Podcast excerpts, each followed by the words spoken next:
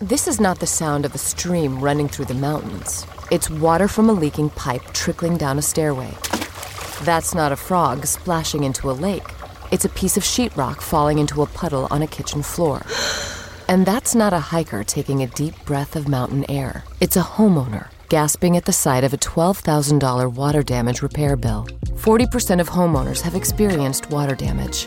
Protect your home with the Moen Smart Water Monitor and Shutoff. Moen.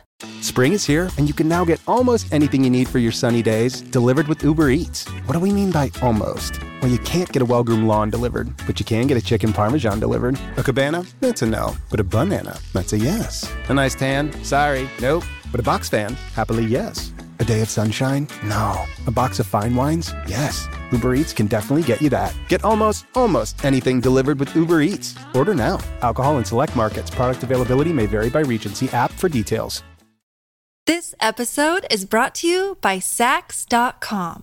At Saks.com, it's easy to find your new vibe. Dive into the Western trend with gold cowboy boots from Staud, or go full 90s throwback with platforms from Prada. You can shop for everything on your agenda, whether it's a breezy Zimmermann dress for a garden party or a bright Chloe blazer for brunch. Find inspiration for your new vibe every day at Saks.com.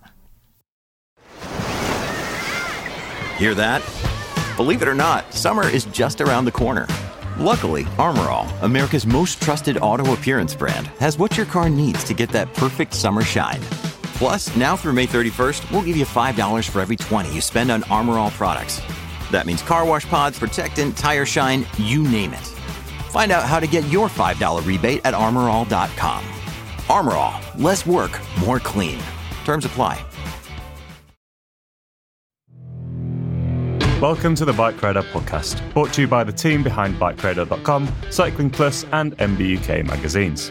If you enjoy this episode, please subscribe. And if you can do so, leave us a rating on your podcast provider of choice. It really helps us reach other cyclists like you.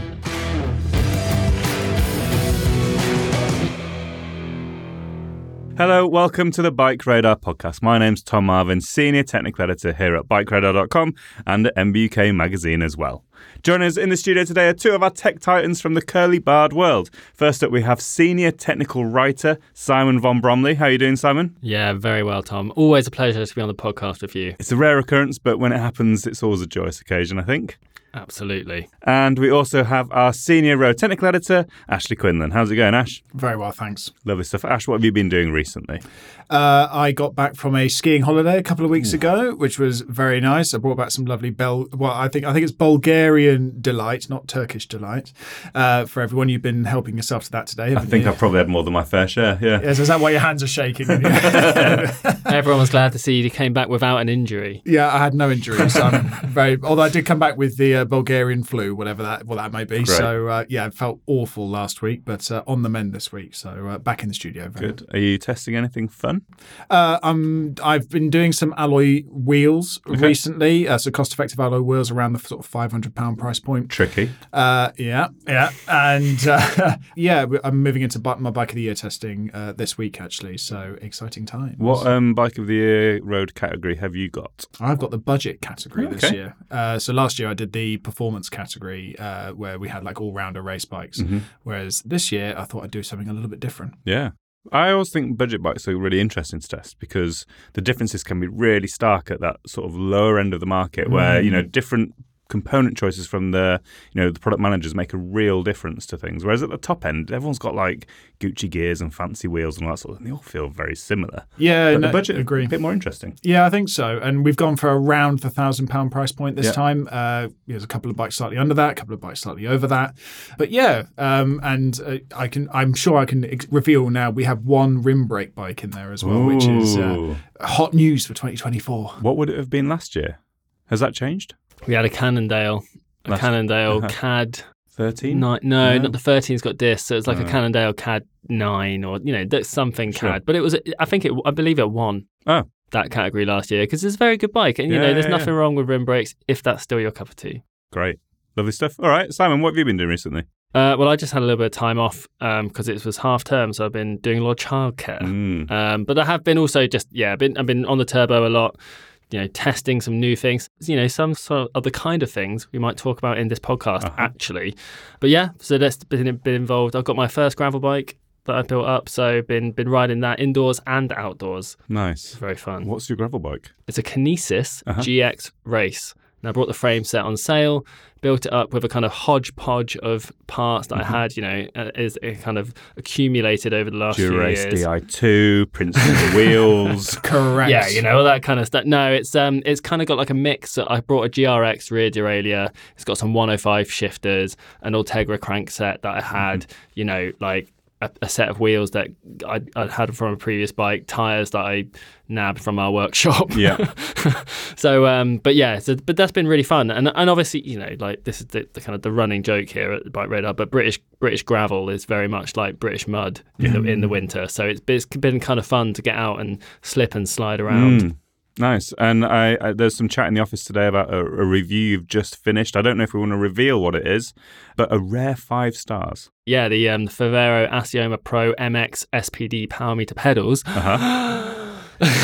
yeah, like that. That's what I've been testing basically. The, the kind of Favero's first uh, off-road power meter pedal, and it's just really good. You know, we we try to be critical here, but uh, I you know, without kind of like really going out of my way to pick out faults. Like th- they are excellent. You know, the data's really good. They're robust. You know, I've submerged them in puddles when I didn't realize they were quite that deep. I've smacked them on rocks, and when you go off down a gravel path, and it turns out to be a you know a rock a rock garden.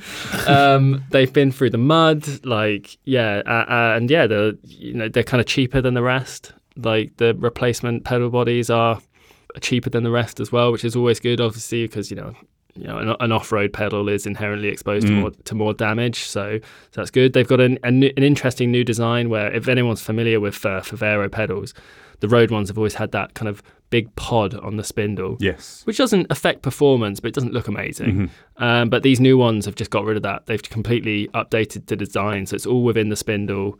So it looks, they just look like a normal pedal for all Great. intents and purposes. Um, so yeah, really, really good, really. And and like yeah, you know, we kind of you know, it's had that discussion and like you know, what what are we gonna? We can't just you know, what are we gonna criticize? Got to criticize something. But it's it's it's a tricky one, a rare and and actually no, like as a tester, that that's a kind of an, a nice one in a way because like when power meters, well, you know, we'll talk more about this later. But when power meters are not five stars, it can be quite tricky because you have to rule out that you've it's not just user error. Yeah. Okay. Great. Sounds good.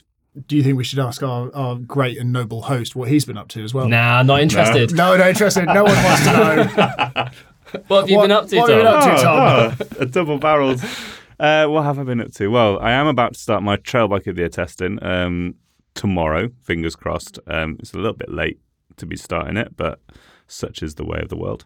Last week, though, uh, it isn't published yet, but uh, look out to your YouTube screens soon. So don't forget to subscribe to the YouTube Bike Radar channel, the Bike Radar YouTube channel as it's also known, um, for a video coming out with um, Hattie Harnden, who is Trek Factory Racing's sort of do-it-all racer in many respects. She races the uh, EDR, which is basically the Enduro World Series in its with its new acronym. She also races downhill, so she's represented Great Britain at the World Champs. She's also raced through the World Cups. Um, but in the past, she's also raced cyclocross and cross country to a very high level and has been very successful in doing so.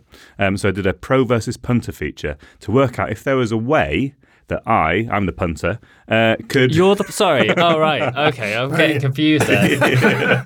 to work out those there's way if I could beat Hattie Harnden down a black run at Bike Park Wales. Uh, so we did some timing um, with a few different bikes. And We I won't. We won't spoil the results. we right? won't spoil the bike. It should hopefully, fingers crossed. It was a fun couple of days for me. Whether or not it will re- result into a fun video, who knows? I'm not going to be the one who's editing it. So I'm sure it's going to be excellent, Tom. From what I've heard from the videographers and all involved, it's going to be well worth a watch. Fingers crossed. So yeah, look out for that in a, in a few weeks' time on the YouTube channel, and of course uh, in MBUK issue four three three, which should be on sale in a couple of weeks. So yeah, that's what I've been doing. Right, we have warbled on more than enough, and we've hinted a little bit at the content of uh, this episode. And of course, if you've read the title of this episode, you might already have a bit of a tip as to what's going on. But a few weeks ago, uh, the mountain bikers of the Bike Radar podcast discussed some of the bits of testing that we do that are actually quite difficult to achieve. Um, and it was a really interesting conversation. Uh, and so we thought we'd have the same one for the road guys. Um, so basically, what bits of equipment that we test on a regular basis are actually quite difficult to test. Why are they difficult to test? And how do we get around those difficulties? Are there any tips and tricks that we use that you might not have realized, you know, on the mountain bike side of things? If we're testing like waterproof gloves, for example, we stick our hands in our gloves with a load of toilet paper and shove them in the shower just to see if any water's getting through the gloves because when you pull your, you know, you get wet, uh, wet toilet paper. So yeah, if you if you're a mountain biker don't forget to subscribe to the Bike Radar podcast and scroll back a little bit and find that one because it's really interesting. And also, I'm pretty sure the next 20, 30 minutes or so are also going to be suitably interesting for all listeners, roadie or mountain bike. Hopefully. Hopefully. It could just be us complaining that our job's really difficult. Our jobs are difficult, but they're very interesting. they are. Um, and often, as we've sort of said before, like the, the more difficult ones are the more interesting ones as well. Yes.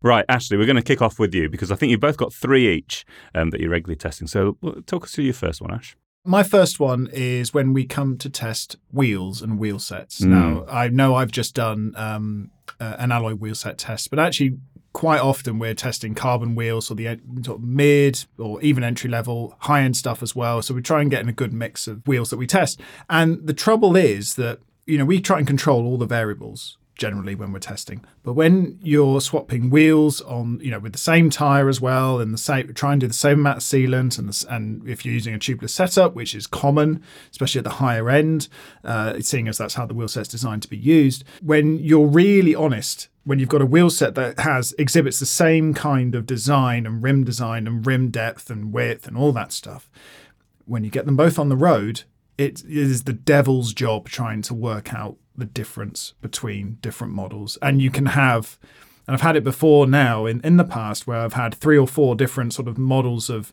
of wheel sets that just perform almost identically.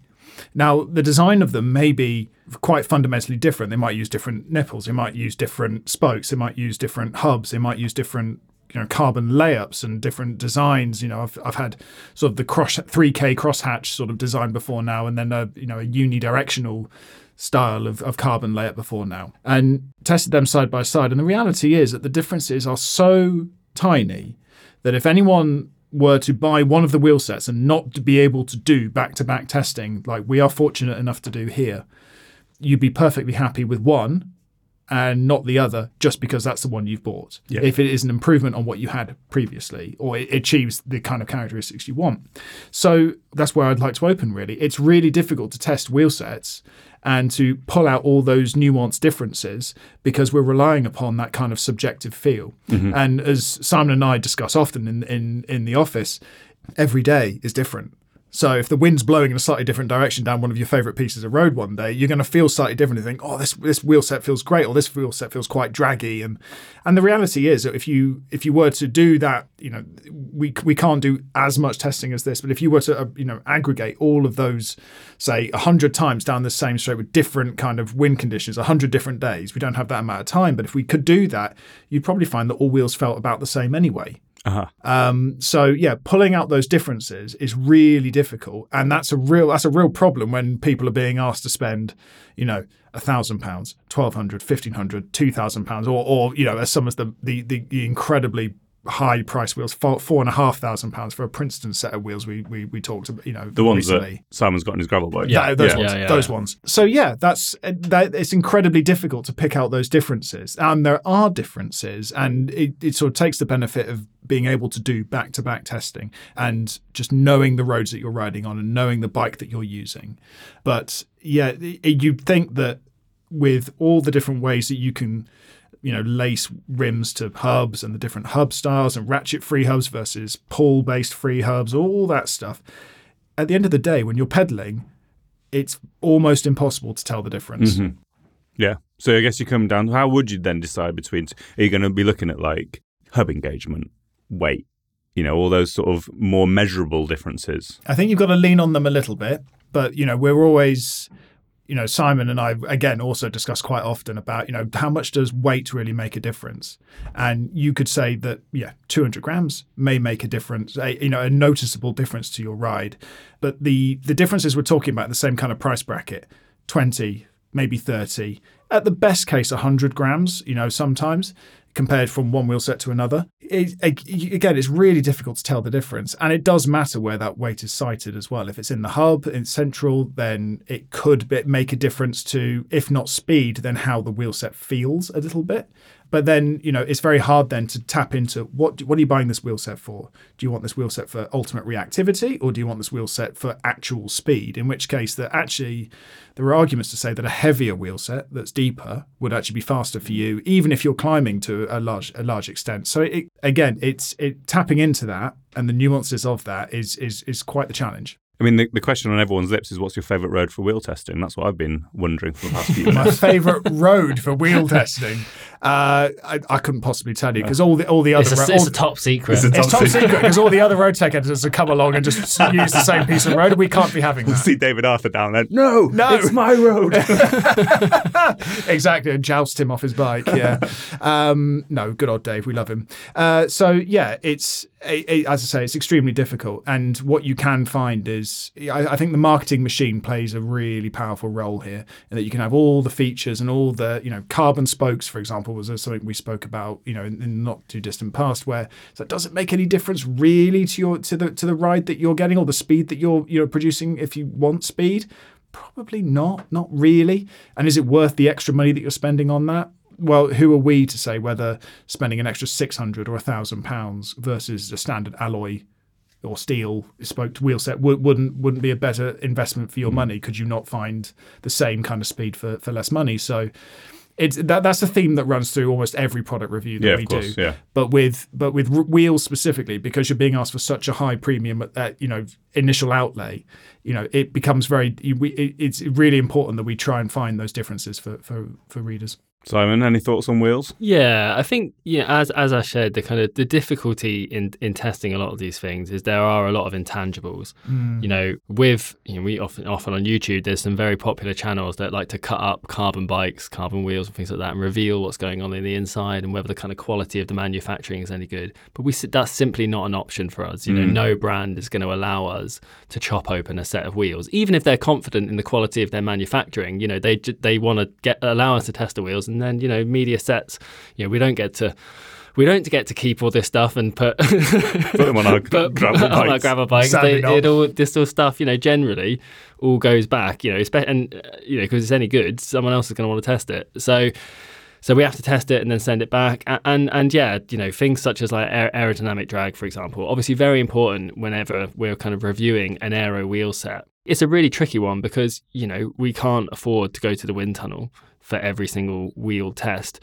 But, you know, even if we kind of did, there are a lot of variables that, like, you know, do, you test the wheel set on its own? Is that the right thing to do? Because actually, you don't ever run a wheel set on its own. It really needs to be in a bike. But then, what bike do you choose? Because actually, then you're only getting results for that bike. You know, obviously, you know, the perfect is the enemy of the good, and and we, you know, we would always strive to do better testing. Like, you know, like I, I've got an aero sensor from the company Aero Sensor and testing aero wheels is something I've got in mind for that product. So this this you know we're all as, as we'll kind of discuss in this podcast, we are always looking to improve our testing methodologies.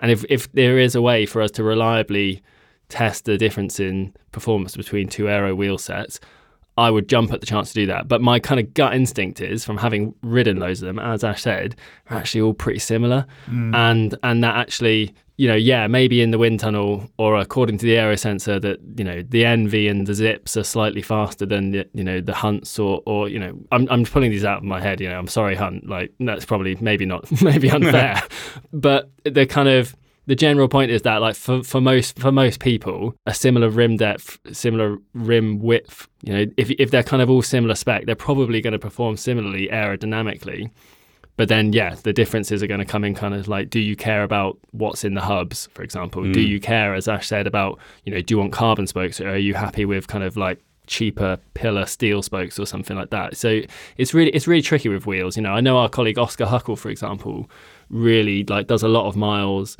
really values a well built wheel with, you know, triple sealed hubs, brass spoke nipples, all of those sorts of things. But those things, we, you know, we see less and less of them these days because they're not sexy and they add a lot of weight, which then makes the on-paper specs look really heavy. It, it as, as I said, like 50 grams doesn't really make any difference to performance. Like, makes no difference to performance. You know? Like, especially on a wheel set. Like, and if that 50 grams is going into extra aerodynamics or extra durability, it's probably adding. Those are good things. it's probably a good thing, but it's really hard because people will come in and say, "Well, you know, but these wheels are so heavy, though, sixteen hundred grams." Oh. Road bike wheels are, you know, they're, they're they're very hard to pick apart, and, and we do our best, as I said, based on the kind of subjectivity of having just you know experience. Basically, I think that that's the kind of the big thing. And Yeah. we, tr- we try not to pay too much attention to some of those marketing lead lead things as well. We we state them as as as you know the claimed facts. Yeah. Usually, it's you know you save X amount of watts at say 45 kilometers an hour or something like that. But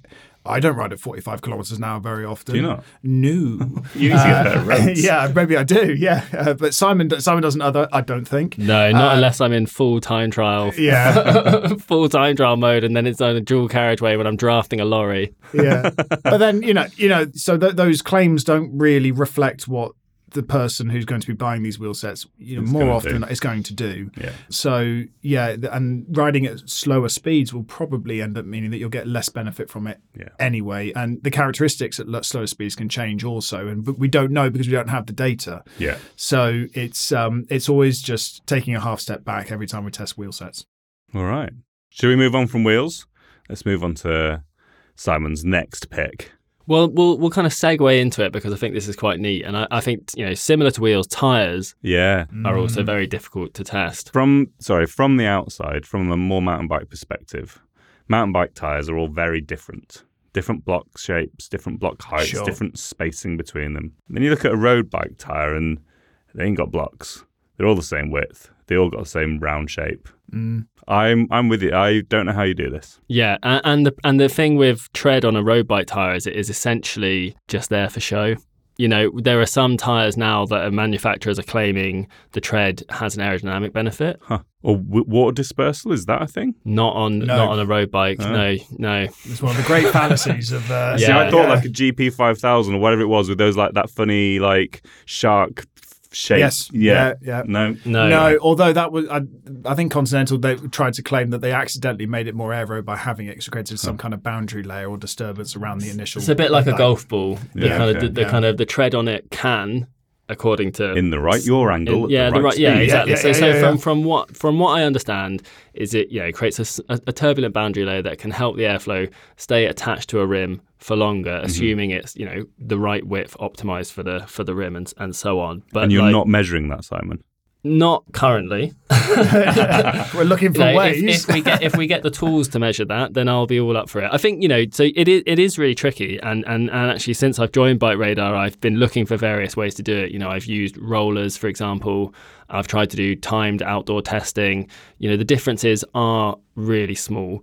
You know, most recently we have taken advantage of the uh, Silverstone Rolling Resistance Lab, which was really good. We did a whole like kind of big group test on that last year. You know, that was that was a really interesting test, and we got some great data from that. But of course, you know, it comes with the kind of caveat that a lab test is not the real world, right? And so we tried to then combine that data with our kind of subjective opinions of how easy was the tire to set up. Did it stay inflated, or did you have to pump it up every two hours because it couldn't hold air? You know, like did it have good ride feel? What did it feel grippy and things like that? You know, you you know you can't learn everything about a tire from a lab test. Ultimately, you do. You know, like with mountain bike tires, you have to ride them in the real world.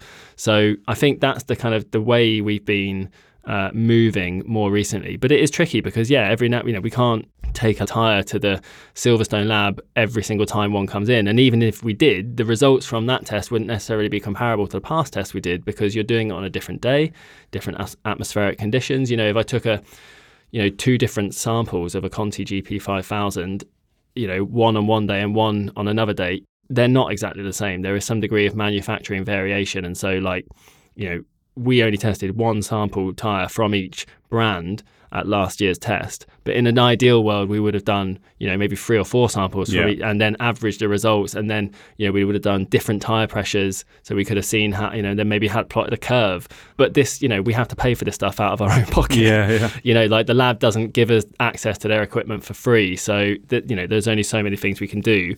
But it is tricky, you know, that test threw up some surprising results. You know, in an ideal world, like obviously there are other excellent tyre testing websites out there. You know, bicyclerolling-resistance.com is one. It's very, very good. Uh, UK-based Aerocoach, they do a lot of uh, tyre testing with rollers and then kind of riding around a velodrome and, and working it out that way. You know, our results didn't completely align with theirs, and and you know, in an ideal world, it would have been great if they had done because then that would have made things super easy. Nothing to explain. We all agree. Shake hands. Mm-hmm, we're all mm-hmm. amazing, aren't we, smart people? But like, you know, it didn't. So then, you know, we kind of we dug into our kind of internal. Did we get everything right? We think we did. So that was just, you know, It is what it is. it's, yeah. it is what it is. We're not going to not publish something just because It doesn't agree with doesn't- what someone else decided to publish. exactly Yeah. right. But obviously, yeah, like it certainly raises questions. You know, if we do that test again, would we change things? Yeah, maybe. Like Mm-hmm. ideally, we ju- I would just want to do more. Um, but like, yeah, like I said, a bit like with wheels, there's a kind of like, you know, very, like very, very small differences, you know, like between tires. And obviously, like, you know, like Asher said, you know, he claims, you know, a couple of watts at 45k an hour. Like, I want those watts. Don't Yeah. get me wrong. you know, like, even if I don't ride at 45k an hour, I'll get closer to it if I can have the faster tire Yeah. but it isn't the be all and end all. And, and I think, you know, one of the things Ash and I discussed when we wrote this test is actually like, if you have something that you really like and you're really confident in a Continental tire, for example, would you recommend, would we recommend switching to, you know, a, a or whatever? Maybe not. Even if even if one was one or two watts faster, because having confidence in your equipment and being you know, familiar with how it how easy it is to set up and how easy it is to live with is really important. Like um, Challenge, for example, makes some really really lovely tires, like beautiful handmade tubeless tires. But the ones that we had were just such a pain to set up tubeless. It just didn't feel worth it. Even though they were super fast, it it didn't feel worth it for me. Now, obviously, for someone else, that that balance may be completely Yeah. different. Maybe they they have a compressor at home, very confident in their mechanical skills and they really, you know, they they they value that extra speed. But you know, those are the kind of subjective judgments that we have to make. Yeah. Okay. He's covered it fairly thoroughly there. Yeah. The other thing I'd add is, you know, when people are talking about tires and, you know, in just my general riding life at the local club or, you know, with a home, you know, with my father and, you know, when we're riding, um, it's always the conversation doesn't necessarily always center around speed because this was a speed based Yeah. test. But there are other kinds of tires. Obviously, there's all all weather tires, winter tires, etc., etc. Stuff that gives you more puncture protection. And thing that the avoid the avoidance of punctures is usually the main thing that concerns people. Yeah. So it doesn't matter necessarily if you feel for many people it isn't about the the speed that they're getting or the efficiency. It could be about just avoiding punches but getting good speed with that. Yeah. In which case then if they're confident that they've never it could be the tire that technically speaking probably punches more easily, but if it's the one that they've not had that experience on, then why would you change? Yeah. Why would you change if there's nothing contrary in your riding experience to change it? So, you know, when we do this testing, we try and keep it as empirical and as objective mm. as we can. We report on what we can feel as well with, with subjectivities.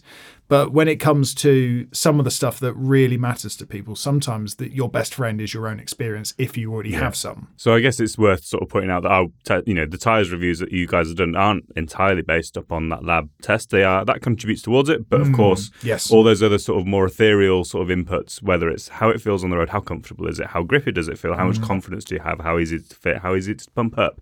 Those all contribute to a broader picture rather than just in the lab. This one Yeah. saved us two watts. Exactly. Yeah, hundred percent. You know, like the Vittoria Corsa uh, Pro TLR was a good example of that, where like it performed. You know, the sample that we tested performed very poorly in the lab, but we didn't. That didn't automatically mean it was a one-star tire Yeah. because actually, in the real world, the ride quality was just fantastic, and it felt very, very grippy and you know, super, super supple casings. That like they felt incredible. We didn't ignore the the kind of lab test results because you know they are what they are. That's just that's what those, those are the results that we got. But at the, you know, but they still got a kind of you know a good review because actually you know if They're nice tires. they're to nice ride. tires to ride. Yeah. Mm. Lovely. This episode is brought to you by Saks.com. At Saks.com, it's easy to find your new vibe. Dive into the Western trend with gold cowboy boots from Staud, or go full 90s throwback with platforms from Prada. You can shop for everything on your agenda, whether it's a breezy Zimmermann dress for a garden party or a bright Chloe blazer for brunch. Find inspiration for your new vibe every day at Saks.com. Hey, it's Kaley Cuoco for Priceline. Ready to go to your happy place for a happy price? Well, why didn't you say so? Just download the Priceline app right now and save up to 60% on hotels. So, whether it's Cousin Kevin's Kazoo concert in Kansas City, go Kevin, or Becky's Bachelorette Bash in Bermuda, you never have to miss a trip ever again. So, download the Priceline app today. Your savings are waiting. Go to your happy place for a happy price. Go to your happy price, Priceline. Mom deserves the best, and there's no better place to shop for Mother's Day than Whole Foods Market. They're your destination for unbeatable savings, from premium gifts to show-stopping flowers and irresistible desserts. Start by saving 33% with Prime on all body care and candles. Then get a 15-stem bunch of tulips for just $9.99 each with Prime. Round out Mom's menu with festive rosé, irresistible berry chantilly cake, and more special treats. Come celebrate Mother's Day at Whole Foods Market. All right, Ashley, what is your next tricky thing to test? Next tricky thing to test for me is saddles. Mm. You haven't got everyone's bottom, Well, no, I don't. and everyone's got- bum's different. Ash has a um, collection of stunt bottoms. I've got my bottom, and it's, and yeah, I mean, like this will probably be a very short-lived point, to be honest, because it should be fairly obvious to anyone that you know what one person finds is entirely different to what someone else finds. But more than that, it's not just about the comfort. You know, when you sit on the saddle and you ride, it also affects your power output. It affect it can affect your you know it- your your you know your health Mm-hmm. having having the right the right kind of saddle. And what galls me a lot of the time with saddles is the amount of you know the, just the quantity of options. I haven't checked just today, but I know you know that the likes of Fizik or Selle Italia or whoever have literally dozens of saddle options, probably with you know maybe you know maybe up to around ten uh, different kind of saddle shapes. And how is on earth is anyone supposed to decide what's good for that you know works for them, or you know unless they've got the a long period of experience about what works for them, or if they've had a bike fit that's kind of moved them along in that direction.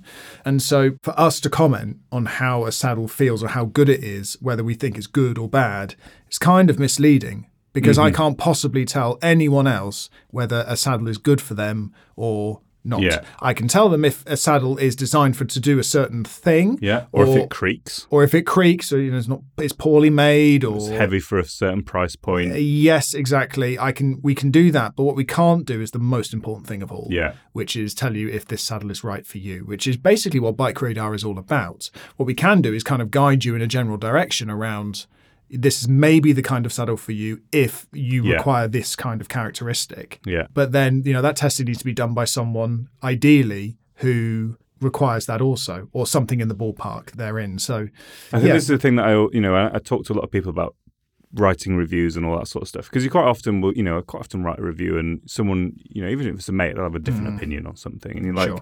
the the goal of a review is a to like inform, you know, if it's any good or not, but also to, you know, even if it doesn't work for me, it's to say who it will work for. Like, Yeah. you know, I wouldn't necessarily find that X product works for me. But if I can communicate who it would work for, that's far more useful than me just saying, I didn't like this.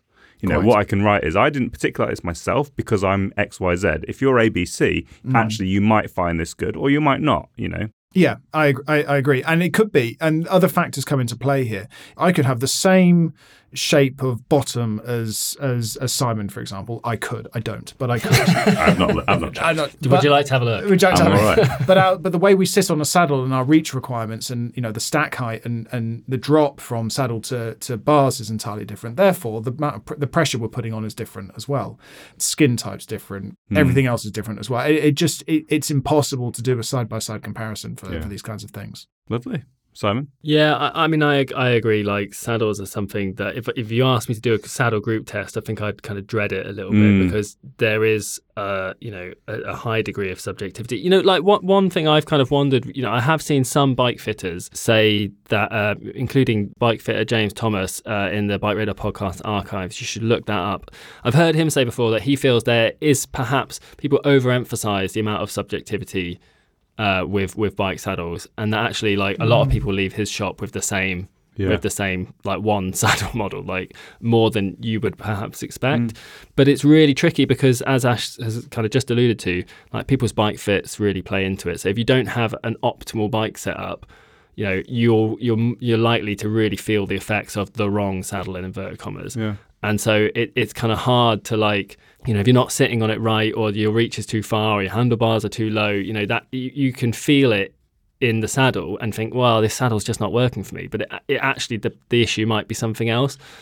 But it, but it's really tricky for us, as as you say, to like, you know, we can't, I hmm. can't, I don't know what someone else's bike fit is like. So if I recommend this saddle, I say it's really, really good. Someone else might sit on it and, on their bike and be like, oh, it's just, I don't like this. It's not working for me Yeah. but it could be something else. Or, but you know, or maybe it's just that, yeah, as Ash said, it, it hmm. fitted my derriere perfectly.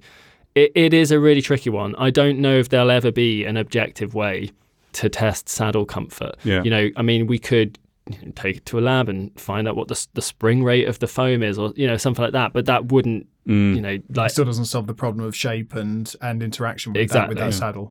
Okay. So so that's a really that's a really tricky one. And it kind of also works, you know, the other way in the sense that, you know, I've had this problem before where like George probably won't mind me telling you. but I had a you know little bit of back and forth with George where I said uh, this saddle that came on a Canyon Aeroad was inappropriate for the bike because it was a very old school saddle, didn't include a cutout or whatever. And I and I was kind of of the opinion that this was a bad saddle. Yeah. And George was George's, you know, kind of point was that it is too, you know, it's too subjective to just say it's a bad saddle. Fair enough, you know. Um, but like I kind of like, you know, I'm still I'm still not over it, obviously. Obviously not. no, not at all. Not at all. um, but, but you know what I mean. So like, I, but but there is a kind of I, I think I had a point, but but he definitely had a point as well in the sense that I, I think there is like. It's, it's very diff- I can't prove that it's a bad saddle. Yeah. It, it was my ultimately that was my subjective opinion. Yeah. I felt it was a bad saddle for an aero bike because it should have had An a inappropriate pick, perhaps. Yeah, it should have had a, a cutout, more padding, a shorter nose, Yeah. know, all of those sorts of things. And perhaps I just didn't communicate that very well. Yeah. Okay. um, but yeah, like that, you know, a bike that is appropriate for a, Canyon Aeroad it, it, or in an aero bike, it might not be so appropriate for an endurance bike. But then, like you say, you've got to get the right bike, the right saddle for the kind of right riding position, for the right bottom, Yeah. for the right, you know, because the, the rider's weight ultimately aff- affects it as well. You know, if you, if you're kind of a heavier rider, you might need firmer padding than Yeah. someone who's who's lighter. And Okay. you know, all of the, I've even heard that like because pros put so much power through the through the pedals, for example, you're not sitting on the saddle with as much weight. I, you know, people will have noticed this, I'm sure, in their own riding. But when you're working harder, you're you know the saddle isn't taking your weight so much because you're literally on the pedals, right? Yeah. So if you're spending more of your time sat on sat in in the saddle, relaxed, doing kind of like you know low effort stuff, then your then your saddle comfort is more of a problem Mm. almost. Okay. All right. It's an interesting one. Um, as a very odd tangent, James Thomas, did you say was the bike fit guy? James Thomas? Indeed, yeah. One, the bike industry is full of people with full names that are made up of two first names: James Thomas, George Scott, Yeah. uh, Matthew Allen, David Arthur. There are many more, but it's Maybe we should do a podcast Jack on that. Luke, our very own Jack Luke. Wow. It's something that we have noticed a few years ago. and It's always stuck with me. there you go. Uh, Simon, what was your next tricky thing to test? So my next tricky thing to test is smart trainers. Mm, Now we're just coming towards the end of smart trainer season. thank God, my Uh, opinion. Uh, well, I should say that, but like last year, it snowed in March. so. While we were doing our back of the issue, yeah. Um, so maybe we're not coming to the end of it. You know, um, you know, the reason smart trainers are, are kind of tricky to test is because they're kind of like a number of things rolled into one. You know, you got like a, the power meter aspect. You know, which obviously like a smart trainer needs to be able to measure power correctly so that it can know what you're doing essentially. But it, then it also has this kind of you know, flywheel system and an electromagnetic brake. And because of the way the two interact, for example, there's just a number of things that need to be tested. So I, I, can, I can reel off a kind of whole litany of, of things that I test, but obviously like setup is one. Mm-hmm. You know, that used to be the case that smart trainers were quite difficult to set up. You had to kind of bolt them all together. Now brands have made like a big effort on this recently to kind of basically ship them fully assembled Right. because it used to be really complicated but that used to be a thing you know I have to test the noise so that involved I, nowadays like you know I used to do it sort of subjectively in the sense of like is this quiet or not do I think it's quiet you know does my cat leave the room when I'm riding it mm-hmm. That's my favourite measure. That's the only that- measure that- that, matters. That's one that I've recently adopted actually because I thought it was quite cool. But I use like a, you know a tripod with my phone mounted to it and I have a decibel Yeah, app yeah. and, and I kind of like you know I have a kind of set ride that I do and I overlay the you know the decibel trace with the power for example so and the speed so you can see that yeah it kind of ticks along when you're just riding along kind of normally it ticks along at 65 decibels or whatever but then if you start a sprint the noise starts ramping up and you know so it can can kind of do that as well. Same with the power meter stuff you know I sit in there on my smart trainer with three Garmin computers and two power meters on my bike and recording power from the smart trainer. Then I get all the files together and I put them in my comparison app and see if there's any discrepancies. Well, I volunteered recently to take take on some of this as well, and Yeah. uh, I'm regretting it immediately. I have to say, uh, back in lockdown, I uh, very much jumped on the smart bike training thing just simply because an ex- so I You could needed ride when one. I needed Yeah. something so I could Yeah. pedal. I remember I had, um, I can't remember if it was the Wahoo or the Stages, but it was delivered on a pallet. Mm. And like peak COVID, I had to convince my neighbour to. Uh, Put his mask on. I put mine on. We both held our breath and then carried a 50 kilo smart bike up my steps into my. Oh. like, this is so naughty. I can't. And I'm like, but I need. I can't. I need it. I need it. I I need need this it. in my life. Yeah. Uh, and it was very. That was well. Totally. I mean, the the technicality that you go into for your test timers is is mind blowing to someone who's a complete technophobe. But yeah, the practicalities of smart trainers and smart bikes is they're tough things to set up. They take up space, and they're they're a very committed thing to test. Yeah, and it just requires a lot. There's just a lot to tick off, you know, like erg mode, for example, Yeah. which is like, you know, where the smart trainer controls the resistance. You just do kind of, you know, Tom, during on while we're on lockdown and things that Tom did. Tom did an incredible ramp test, live live streamed a ramp test, uh, which is on obviously that's done in erg mode where it just takes you up through steps in power. And of course, as you discovered, the problem with erg mode is if your cadence drops, it increases the resistance because you know power is power. is is yeah yeah force times cadence. And so if your cadence drops your power drops. And so it's like oh well you need more resistance then. And of course then you reach this like spiral of doom where it just It kept- was a spiral. where it just you just grind to a hole and it is the worst thing ever. And so but so you know so i kind of like test that thing of like how quickly does a smart trainer jump from say you know 150 watts to 300 watts? Does it do it smoothly or does it just suddenly like clamp on the power and it can really catch you out if you haven't like ramped up your cadence in advance. There are other things like some smart trainers struggle with heat. So Okay. if you're, cli- you know, this is kind of like an edge case, and you know, not it's not like I'm gonna give a trainer one star if it struggles with this, but if you're climbing Alpe du Zwift, for example, which is like a replica of Alpe d'Huez, it basically like in order to simulate this resistance that of the gradient, the virtual gradient, it's clamping this brake on, and uh, and that generates heat, and then that extra heat can build up and that can really play havoc with like the power data and the cadence data and stuff Oh. like that. And so, yeah, the amount of times I've ridden up Alpe du Zwift, just kind of like seeing like, can this trainer handle this heat buildup? You know, in my kind of like twenty degree bedroom, right? Yeah. Uh, and so, so there's that as well.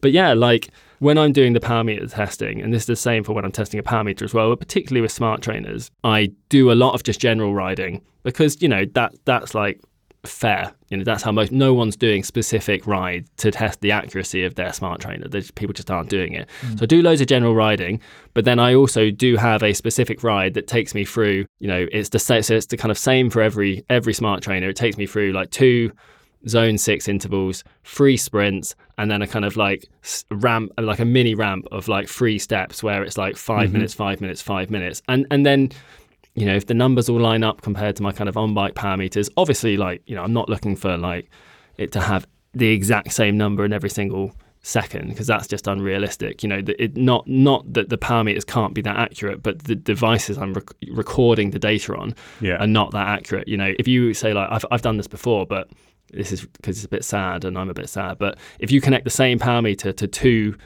uh, separate bike head units, the data doesn't perfectly Yeah. agree. You know, you'll get different averages because they're only recording once per second. Yeah. Mm. And so, like, you know, if one records at the end of a second, but the beginning of a second, you, you know, your that kind of peak number you might get in a sprint, for example, just be subtly different between the beginning and the end of the second. So yeah, so there's lots There's of things. lot. There's lots of things like that, and, and this is something that you know I've been refining since lockdown. You Yeah. know, this is when I got into testing smart trainers as well. You know, when I think back to those days, I'll give a shout out to people like DC Rainmaker Mm. and you know, Shane Miller, who runs an excellent YouTube channel called uh, GPLama, for example. Like those guys have been, you know, we're doing really excellent smart trainer testing, uh, and basically, you know, we we want to be as good as as the best. So that's what we try and do. And I just kind of keep iterating on things. Really, you know, we added the kind of like the power meter accuracy testing early on.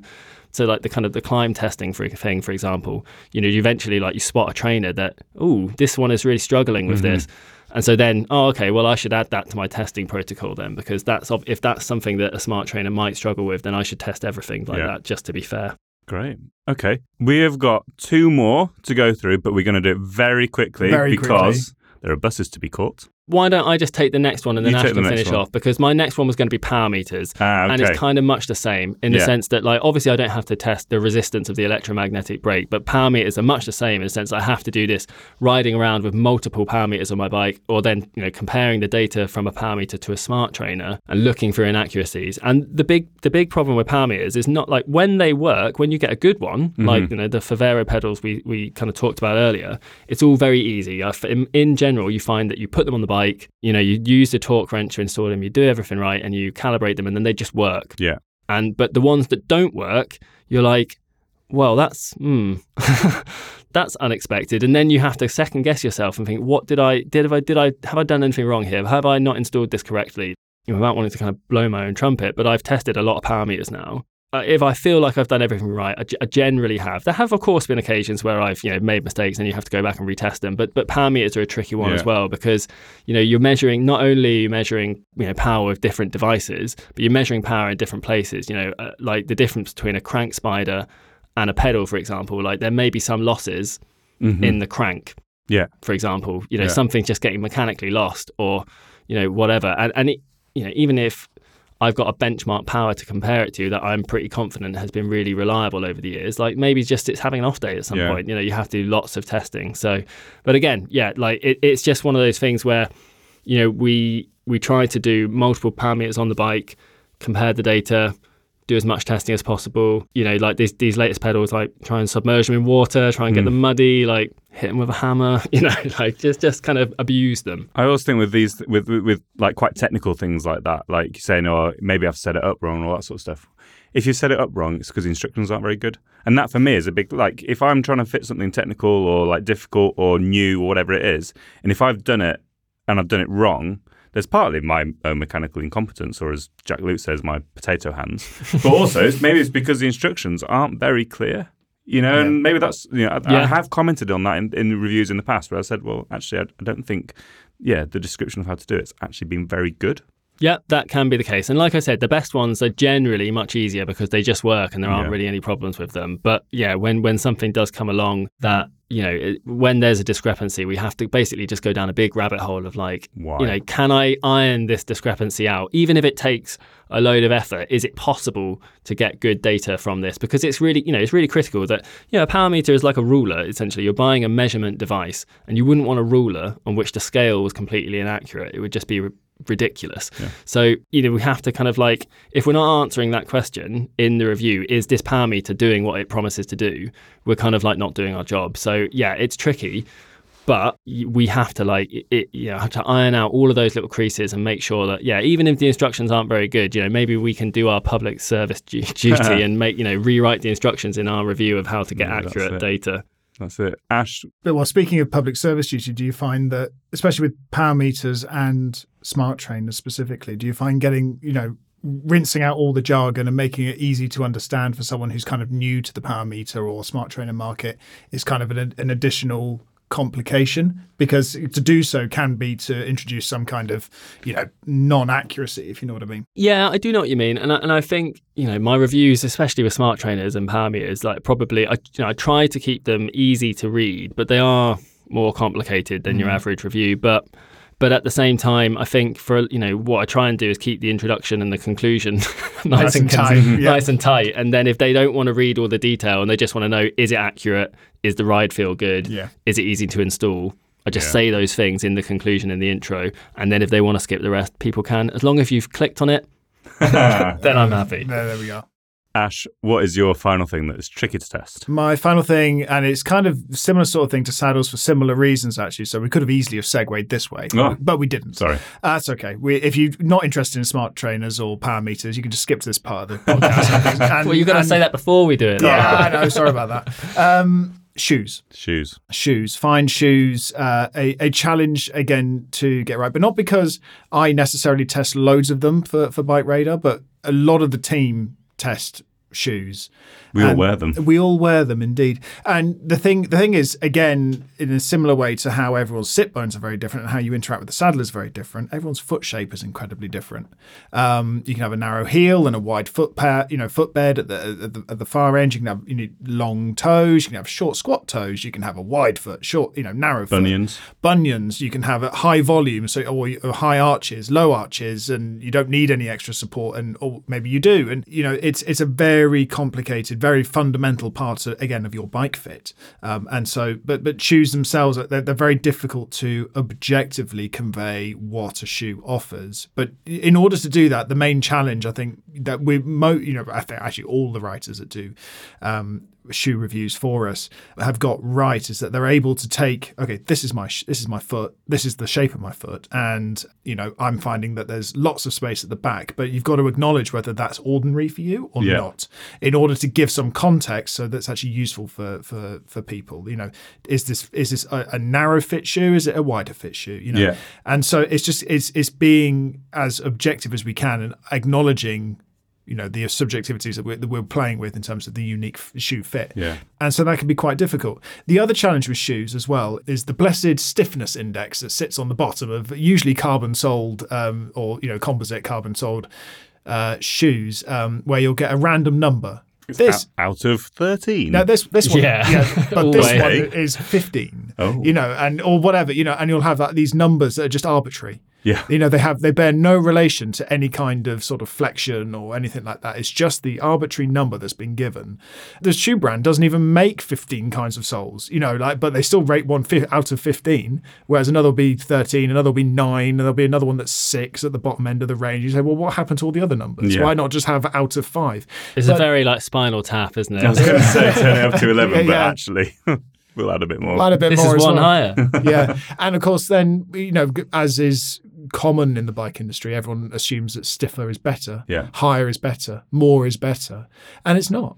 You know, it is it is irrefutable that it is not better. It's better for a very specific usage case if you fit properly, but it's not if you're trying Yeah. to, you know, if you want a more comfortable ride or you you know you're just looking for the best fit. I think this, yeah, this this is something that I had to kind of like reassess my opinions on, like uh, a couple of years ago when there was some research published in a scientific journal that basically said, past a certain point, like once you get, you know, plastic cycling shoes, stiffness doesn't really add any additional performance.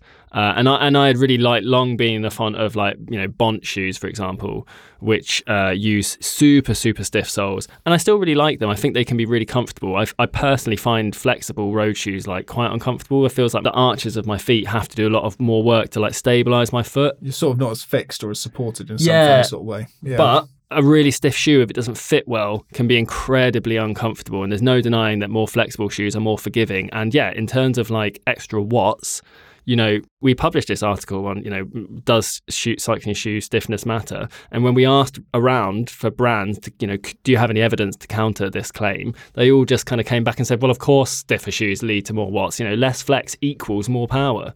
Yeah. No one actually showed us any research or Data. data or anything Yeah. like that. So, you know, the kind of the data and research that we have says that it doesn't make a difference Yeah. to performance. I don't know about anyone else, but the bottom of my feet are quite squishy. Yeah. Yeah, they're not particularly stiff. Yeah. So- Maybe that's why I don't go very fast, Ash. Maybe. Yeah, very good. I have to say that shoes on the mountain bike side of things is one of my favourite things Hmm. to test. I love testing shoes, partly because I love shoes. I have a big collection of shoes, whether they're cycling or not, and I absolutely love them. But I think there's there's obviously there's maybe a bit more in some respects going on with the mountain bike shoe because you have to take into account like tread patterns, tread clearing, how grippy is it. You know, the cleat entry and exit for a shoe on is much more guided on a mountain bike shoe, um, and like padding, protection, stiffness insoles. Yeah. There's loads going on, like Mm. mud. Like we have little gaiters around the tops of our ankles to stop mud getting on some of them. And I, I love testing shoes. Yeah, it's it's it's interesting. I think I think it's kind of maybe this is a very sweeping statement, but I do think that actually mountain you know mountain bike kit has a lot more elements to it that need to be tested and need to be thoroughly sort of gone over. When you get to the road and and arguably, I mean, okay, gravel's kind of somewhere in the middle, but on the road side of things, it's usually just it's minute details that make differences. I think, like you know, when I started my illustrious Illustrious, illustrious. Award winning career. um, You can follow Is- is Tom on, that- Tom on LinkedIn if you want all the full details. if anyone's looking to hire a Tom Big Show Marvin. Um, I started when I started. I was very quick to sort of be enveloped into the road fold, and it, it's difficult. You are picking out such small nuances in performance mm. a lot of the time, which both makes it interesting in some respects, but also very difficult to do. So I, I don't envy the both of you because I feel I've now jumped into a slightly easier world of mountain bike testing, which, as you say, the differences can be a bit more stark and a bit more varied because of the mm. varying sort of requirements. Tell you what, Simon, he's wormed his way out of it though, isn't he? As long as I've got a gravel bike in my garage, that's all I need. That's all you need. As as road as it gets these days. Exactly. Right then, thank you ever so much, Ash and Simon, for contributing towards that. Again, of course, if you have enjoyed the podcast, don't forget to subscribe. Don't forget to give it a rating. And if you've got any comments, questions, or anything else you'd like to tell us about our podcasts, our email address is podcast at bikeradar.com. We read every email we receive and we reply to most of them. Um, so please drop us a line. Of course, we will have more tech Q&As. So if you've enjoyed the techiness of this podcast, but you've got any follow-up questions, send them through podcast at bikeradar.com and maybe we'll cover it off in a future tech Q&A podcast. So thanks once again, Ash. Thank you, Simon. And we'll be back again soon with another Bike Radar podcast. Thanks for listening to the Bike Radar podcast. If you've not done so already, please subscribe and share with your friends, or leave us a rating if you've enjoyed this episode.